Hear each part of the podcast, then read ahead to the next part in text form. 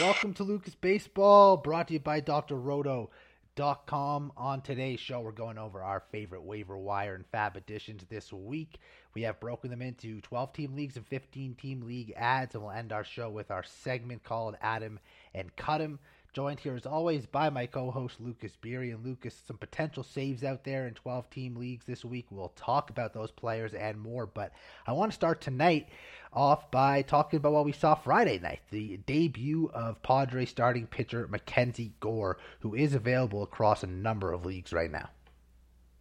Absolutely, we have been waiting on this debut for what seems like three, four years, if not more.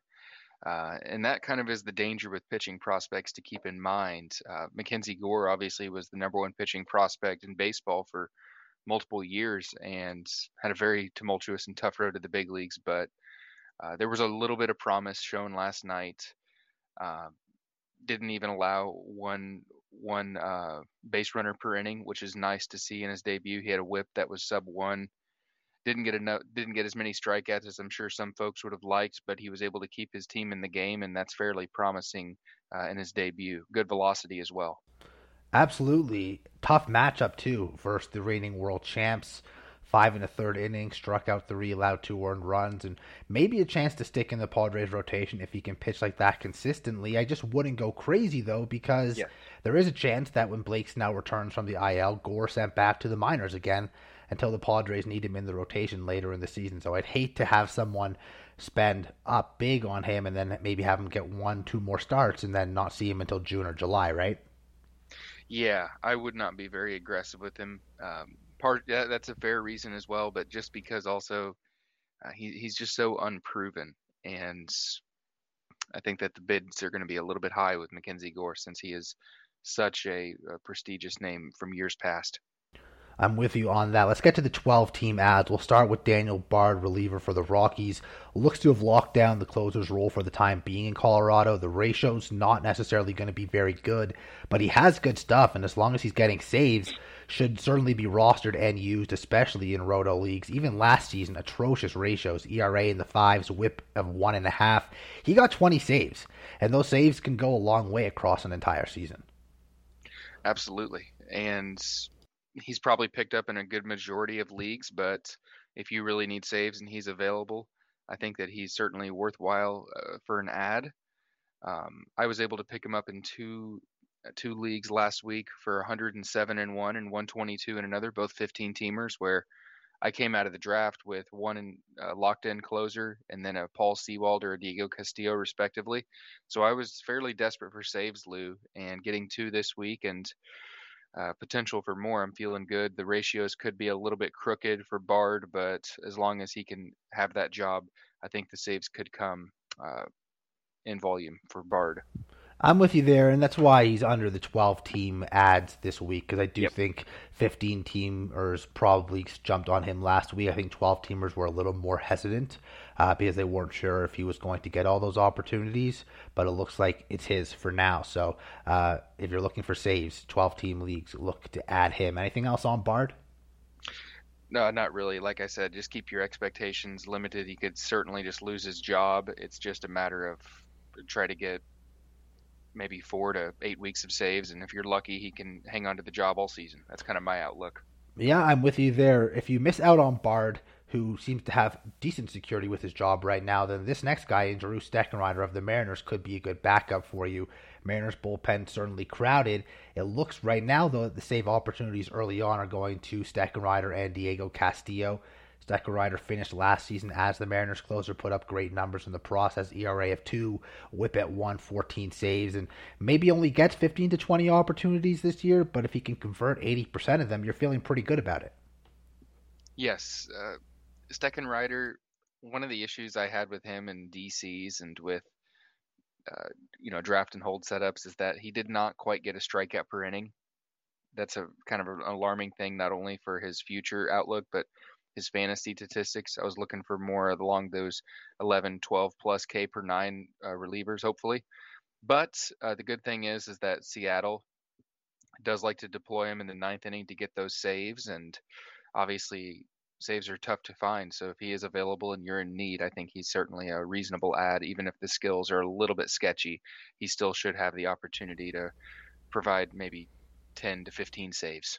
Yeah, and I'd like to make the argument that that's the reason why he is available is the yes. lack of strikeouts. Uh, guys like Sewald and Castillo were drafted because even if they're not getting saves, they're helping you in ratios and with those strikeouts.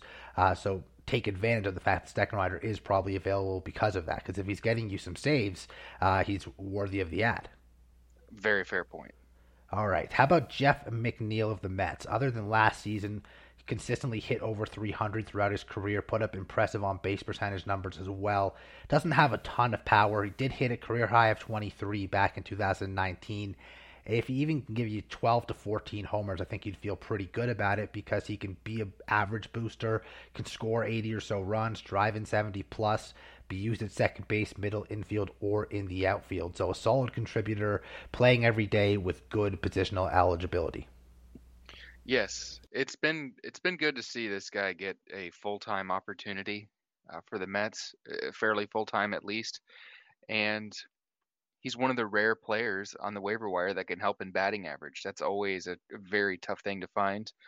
I think 12 to 14 homers is a fairly realistic expectation, and the dual eligibility. He's not a sexy name per se, but good batting average won't he'll he'll help that potentially and multi-eligibility with outfield, I think that's a, a solid pickup.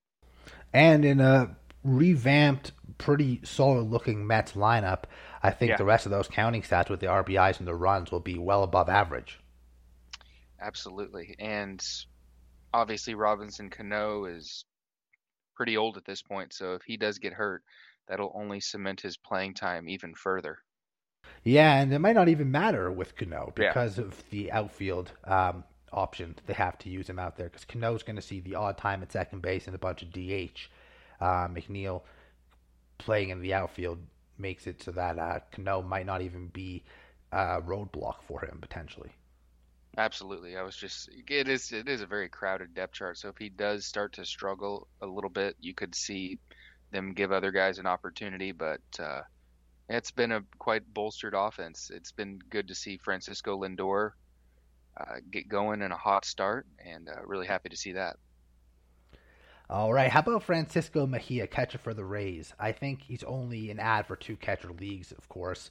Uh, not drafted in many 12 team leagues because of the expectation that Mike Zunino was going to get most of the work behind the dish in Tampa, but Mejia hits better versus right handed pitching than Zunino does. Looks like right now he's on the strong side of the platoon as well, off to a good start to the year. I think if you can grab him as your catcher too, you should look to do it. I think so. He's one of the rare catchers that are not going to hurt your batting average. So that right there automatically is going to get me intrigued by him. Uh, the playing time is halftime right now with Zunino, but that's how a lot of catchers are. Obviously, Yadier Molina's missed a handful of games just for rest, and uh, other players too. Danny Jansen went out on the IL. There's there's a need for catchers. So if Mejia is out there, I think a relatively aggressive bid of thirty to forty-five dollars is potentially in order, since he is quite a bit better than the dregs of the position, since he is a batting average booster playing in a solid lineup with at least halftime playing time at the moment. Yeah, and that's one of the reasons why the top catchers warrant the early pick sometimes because their playing time is built in right? I mean, the production obviously is what you're going for, but you're getting guys that are probably playing in 130 plus games versus a guy like this who might be productive, might only play 95 or 100 games. Um, also, I think I might have to up my bids on him because I do have a couple bids on him in two catcher leagues. And I think right now I'm anywhere from like 13 to 23 range, so I might have to mm-hmm. bump that up to like a 27 to 35 range. Yeah, it might feel aggressive, and I said 30 to 45. It's simply that uh, there are very few players that are enjoyable to roster at catcher, and he's one of the few. So if you're looking at either him or Roberto Perez or a Austin Hedges, I wouldn't mind being a little bit aggressive to get a bit of an upgrade uh, relative to those guys. Oh yeah, I would take Mejia over all those guys any day. 15 team ads. We'll start with Seth Brown of the A's. Not necessarily an exciting name, but sometimes the non exciting names can be useful in fantasy because of the team they play for and the lineup position they hold. Brown plays for the A's, who basically traded away all their top talent this offseason, leaving him with basically an everyday role. He hits in the middle of the A's lineup, going to provide him plenty of run producing opportunities because there simply isn't anyone else to do it. And it's worth noting, Brown hit 20 homers last season in just 281 at bats. So if he gets 400 plus ABs this season, he might hit 25 to 30 homers. He can be used at first base and outfield in most leagues. Might be a sneaky addition. wow. Yeah, I'm not going to lie. I picked this guy up on a handful of DCs here and there. And just because the playing time was it felt pretty decent with the Athletics shipping away anybody that costs really any money outside of Frankie Montas. But uh, yeah, I didn't quite realize he had that many home runs in that few games last year. With a he has a 267 ISO, that's far north of the 250 that I look for as being really good. Now that's probably going to come down now that he has full time at bats. He's potentially going to tire out more, perhaps be scouted a little bit better. But I think 25 home runs, there's legitimately in the cards for Brown, even if it comes with a 220 average. So if you need a bit of a power jolt and a 15 teamer, I think that uh, certainly is worthwhile to look at him. Could be, could be. Another outfielder here, Aaron Hicks of the Yankees. When he's not injured, he's proven to be pretty productive. He's good on base skills, hits in a talented lineup, plays pretty regularly because he is the best center fielder on the team. Not sure I would be starting him in any of my 15 team leagues right away unless I have injuries, but I'd feel good about him as my sixth or seventh outfielder, especially in leagues where I have the IL spots. For one, uh, if I have the IL spot, I move some guy to the injured list, pick him up. For instance, Yordan Alvarez going to the COVID list. Um, Hicks might be a good pickup for moving Alvarez to the IL, but also Hicks has so many injury issues that when he gets injured, you don't have to drop him; you can move him to the IL. So uh, something to consider with Aaron Hicks. Also, can hit some homers, might swipe a couple bags as well. Yes, Hicks is going to be somewhat of a liability in batting average. Uh, we're not even going to worry about the health risk he imposes since it's just a waiver wire ad. These things can be week to week, anyways, but one of the downsides to him this year compared to years past is that he's hitting more seventh in the lineup. He was a lot higher up previously, but because it is a nice lineup and in New York, playing in the in the nice American League East parks, I, I think you can pretty much look past that. Yeah, I mean seventh doesn't sound great, but even Gallo yeah. doesn't hit a lot, gets on base a lot. He hits he hits uh, I think sixth. LeMahieu hitting fifth. He gets on base.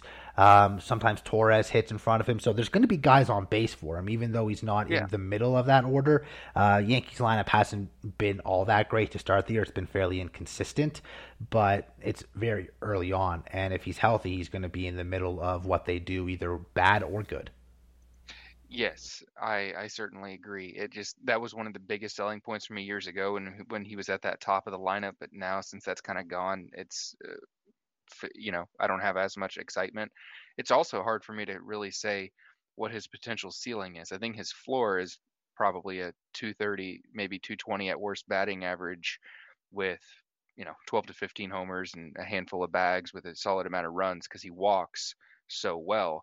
But as far as his ceiling, it's been a long time since we've seen him play over 100 games. It's been since 2018. So looking to see kind of what he does maybe a 12 homer, 15 home run pace with five to eight steals and a good amount of runs, maybe 75 plus runs pace. That's kind of what I'm seeing with Hicks at this point. Yes, again, a solid sixth or seventh outfielder in 15 team yeah. leagues. I'm not throwing him into my lineup yet.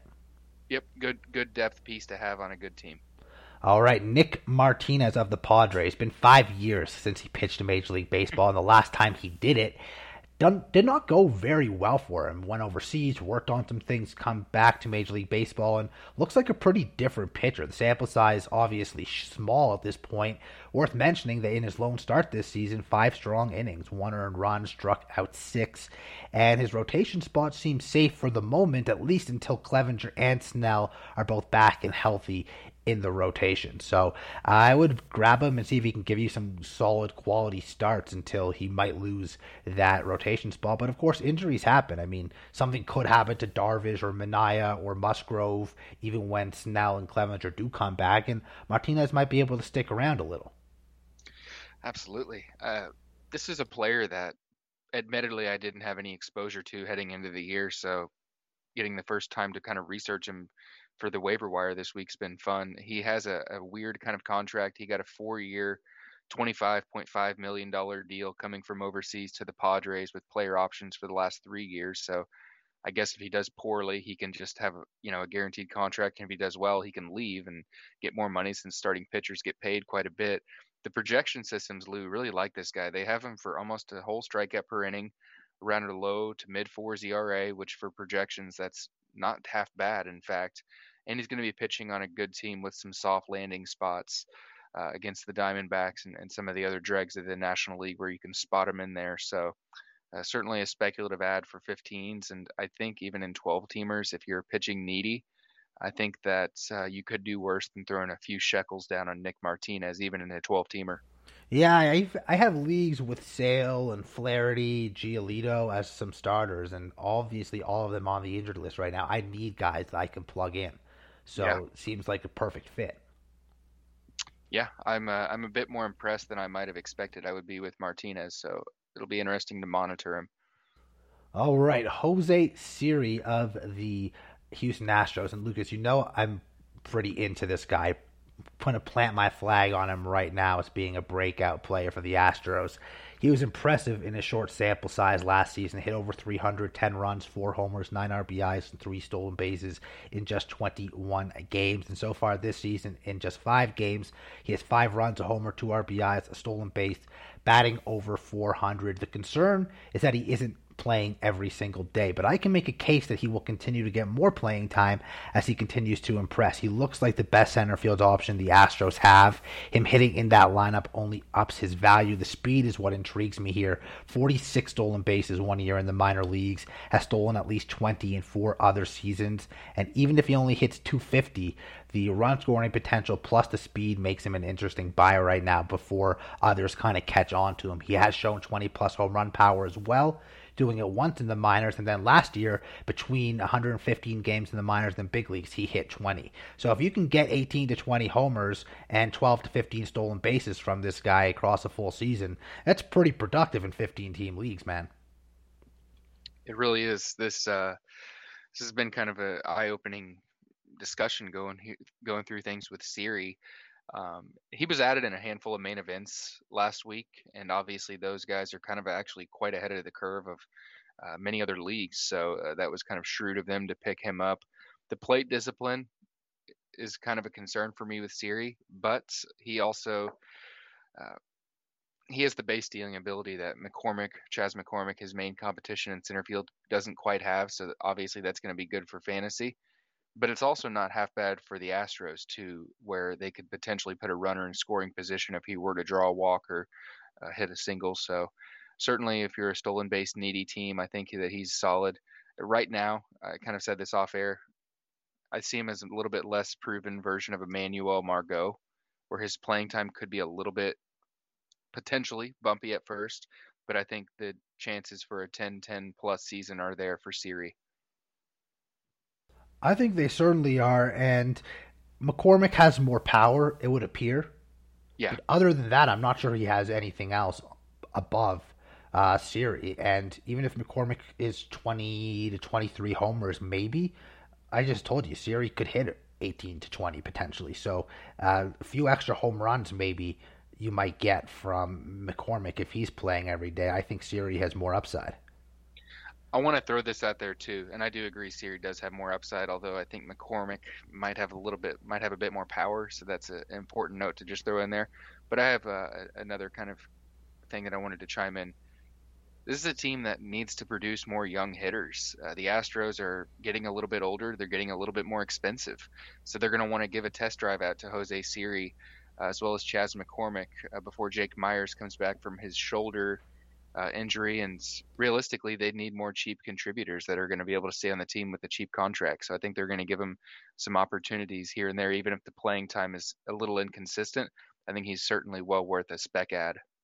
Yeah, and for the moment, at least, with Alvarez on the shelf, um, I mean, it's not going to be long term. It's just uh, you know a COVID related issue both McCormick and Siri could play every day, which is kind of a nice audition to see uh, which one of them might be able to take over more regularly. Yes, and looking here kind of at their uh, future contract setup, Michael Brantley could leave the team at the end of the year. So uh, perhaps they could replace him with a very cheap option uh, if McCormick or Siri both take a step in the right direction. I'm not saying that Brantley's going to leave, but you can kind of see where I'm coming from since teams oftentimes do look to save money and reallocate their resources. Absolutely. I think he's one of those guys that I'd rather jump on now for maybe 10 to 20 FAAB. Yeah. Um, and because again, if he has another really nice week, steal some bags or something, someone might be willing to drop 50 or 60 on him, right? So, uh, one of those situations where I think I want to be ahead rather than behind. Yeah, this is one of the handful of players that has the stolen base upside that you can get at a relatively cheap rate.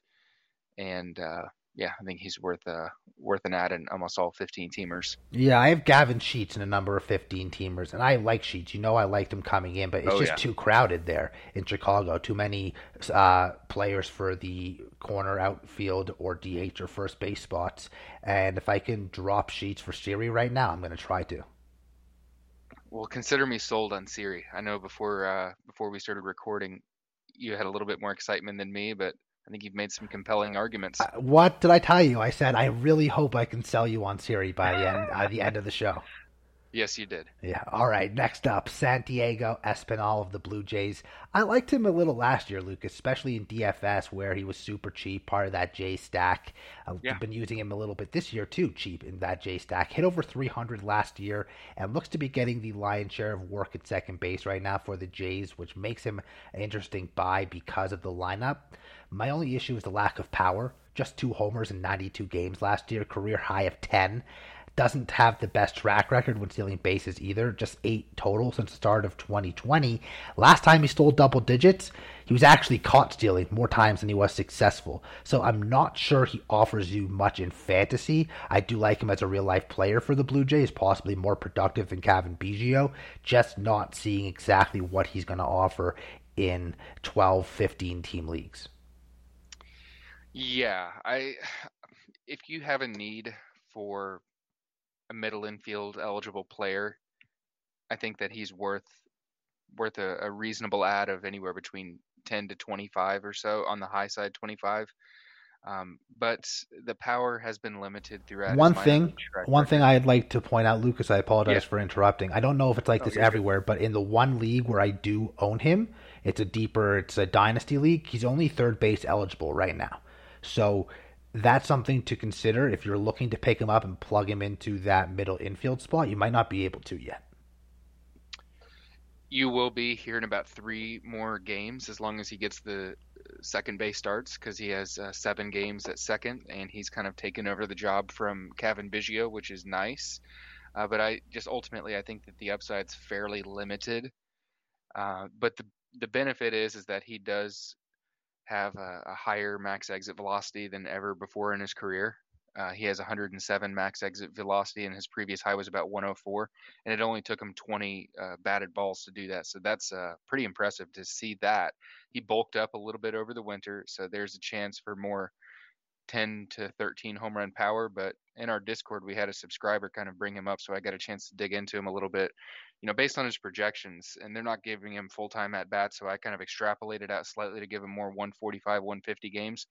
I think honestly, unless you see a huge breakout, which I wouldn't project, you're looking at a little bit higher end of a Joey Wendle, maybe like a 12-12 type season. It's in Toronto, so that's nice, but towards the bottom of the lineup, I think a 10 to 25 dollar kind of bet would be reasonable for a FAAB bid. Yeah, the I'm not counting on the stolen bases because, as I mentioned, it's been a while, and even when he was yeah. stealing, uh, his success rate was terrible. He was under 50% the last time he even stole double digits. Uh, and it's a much harder to steal in the major leagues than it is in the minors. Uh, so fair. I'm not sure that we can count on much speed from him, at least in terms of stolen bases. Base running is a different story. A guy who could clearly score from first on an extra base hit or something like that. Um, but the, the honestly, the biggest asset he has is putting the bat on the ball and being in the Blue Jays lineup. Absolutely, yeah, that's a very good note on the steals. So let's say that you tamper it down to maybe 10 to 12 homers with three to five steals. That gets a bit less exciting. But I still think that in the short term, middle infield can be a little bit gross in 15 teamer. So I think a 10 to 20 dollar ad is still uh, reasonable. All righty, you have a note here you brought up to me in the notes this week about Daniel Lynch being a two-star pitcher. So what do you have there?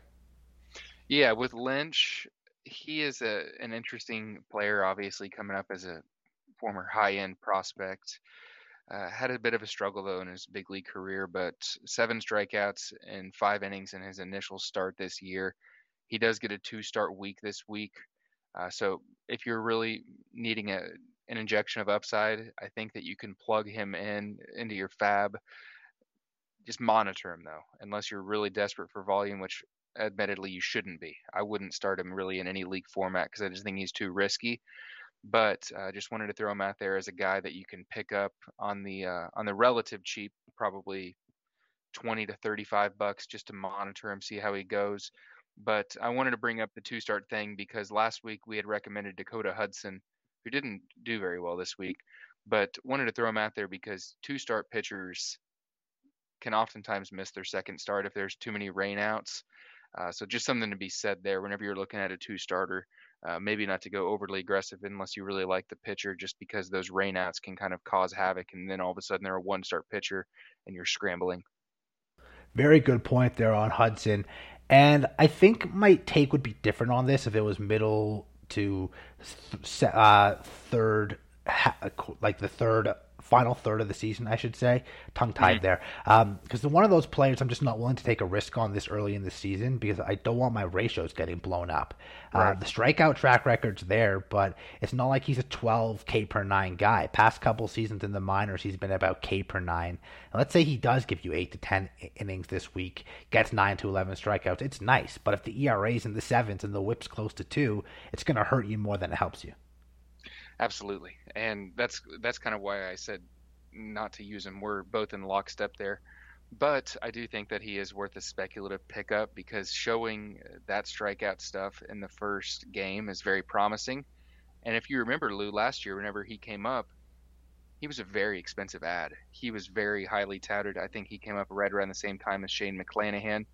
One went one way and the other went the other. So uh, even if you kind of wipe off what he did last year as just his debut, getting some jitters out, you could see bigger things for Lynch. And I think that the ad would be speculative at this point. You wouldn't need to use him, and there's some upside there. I think if I'm playing in a head-to-head league, I would take the risk um, because it's not going to hurt you throughout the entire season. It would like the blow up start uh, it might hurt you in the week, but it could help you in the strikeouts for the week, right? Like if he gets you 10 to 12 strikeouts, let's say, uh, that could help you win that category.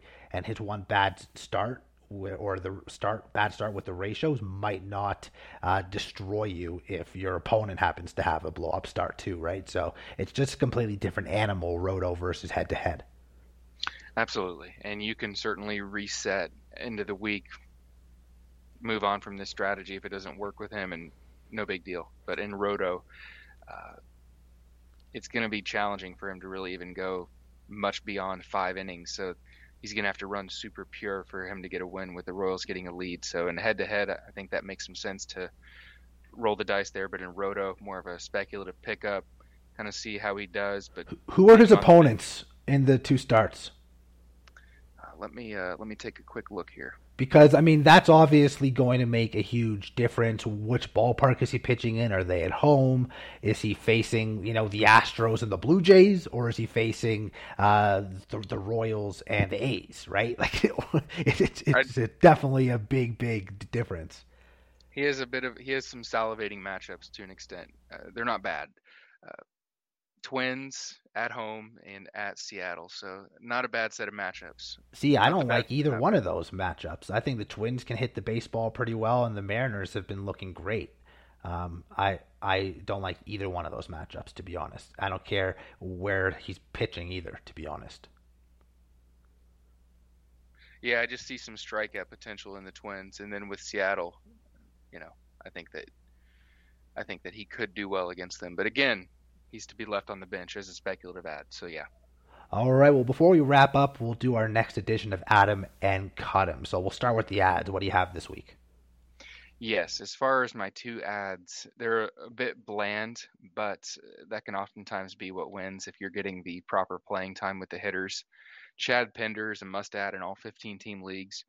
He's had a really nice lineup spot to kind of start off the year. And not only that, he's shown some power and he even stole a base yesterday. So that's really nice to see. Uh, as far as you know, his lineup spot, he's been hitting first, second, or fourth most games, so that's really nice. And then another guy with an elite lineup spot is Ji-Man Choi. He's actually available in every single one of my 15 teamers, and Choi does sometimes get pinch hit for uh, against the left-hander late in the game, which does limit his appeal slightly because he does have pinch hit risk. But he's actually a really, really nice hitter. WRC pluses of around 115 to 120 plus for him, and really, really strong plate discipline. Even if he doesn't have a big home run total, uh, he just has the ability to knock in runners in clutch situations for the Rays. So I think if you're looking to add a little bit of bench depth in a 15 teamer, Choi on the corner infield side, where it's a bit thin right now, super thin, in fact, and Pinder are solid adds to just bolster depth in a 15 teamer uh, in case injury does strike.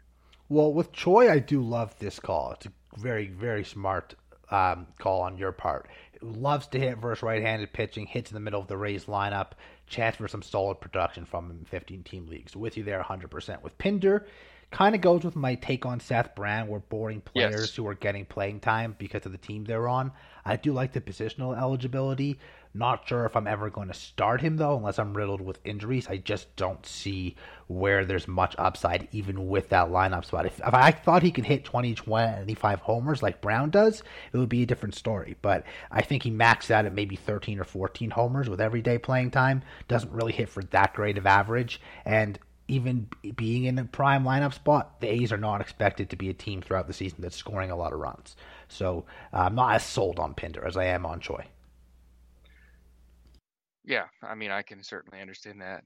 Uh, he's not a not an established player, not a really even a big name. It's just opportunity calls at this point, and I'm thankful I did start him in a handful of leagues simply because he had seven games this week, uh, and a handful of my other guys only had either five or six, so that was kind of nice. Uh, and like I said, the lineup spot is really nice, and the very bad competition they have in Oakland uh, just makes Pinder even more cemented into his role. That is definitely true. I'll give you that. Over to the cuts. Yes, a couple of cuts this week. Uh, first off, we'll start with the universal cut that I have, which I wouldn't have held him this long, but I noticed that he was available in 70, or he was rostered, excuse me, in 74% of TGFBI leagues. So some people are certainly asleep at the wheel on that one, but it's Vidal Bruján. I mean, he's in AAA. I don't see much of a clear opening. I think the team right now has their backup infielder set as Taylor Walls ahead of Vidal Bruján. So not only does he need one injury, but he probably needs two so that Walls can fill one spot and maybe Bruján can fill another infield spot. But uh, there's just no need, in my opinion, to have him. Too many things would need to change uh, for for Bruján's stock to go up. I'm with you there. Not even being on the big league roster just destroys it for me. But even if he was, uh, where's the playing time going to come from? To me, it's right. a very easy cut. Even trading Meadows away, giving Josh Lowe every day at bats, because uh, Bruján was using the outfield a bunch last season in, when he was in the bigs. There's not really a spot for him there either with Kiermaier, Margot, uh, Phillips, Arozarena, and Lau. I mean, where's he going to play in the outfield? Yeah, you'd need at least two, maybe even three injuries for them to give him a chance. I think honestly, he's more likely to get traded than he is to have a full time role in this team in the near future. Yeah, probably for some starting pitching because the Rays kind of lack that. They have lots of arms, but they don't have a lot of starting pitching that can go even remotely deep into games. So they should probably look to move Bruján for that. But anyone else on the cut him list this week? Yeah, this is a little bit of a uh, a little bit of a sad note, but Ha-Seong Kim just has not gotten the requisite playing time, in my opinion, to be rostered in a 12 team league. Uh, he's kind of muddled on the short side of a platoon right now with CJ Abrams. And they've only played Abrams in the outfield uh, one game. So they're just, they're really sticking to that strict platoon. And obviously, Kim is on that short side of that platoon. And realistically, in a 12 teamer, I've got him in a spot or two. And I'm going to be dumping him this weekend. So I thought that he'd be a good candidate since the playing time's limited. Yeah, I think you hit this perfectly. Stuck in a platoon, weak side of it, definitely cut him. Doesn't offer much to you. Uh, much more interested in everyone else on that Padres team. Even more interested in Eric Hosmer, if you can believe that. Yikes. I agree, though. All right, buddy. Well, I know you have a another podcast you're doing today with uh, our buddy Kevin Hastings over at Pitchers List. So have a good time with that. Excited to hear it whenever it comes out. Absolutely. All right, buddy. This has been the Lucas Baseball Podcast brought to you by drroto.com. I'm Lou Landers. That's Lucas Beery. Thanks for tuning in. Good luck in your bids. We'll catch you next time.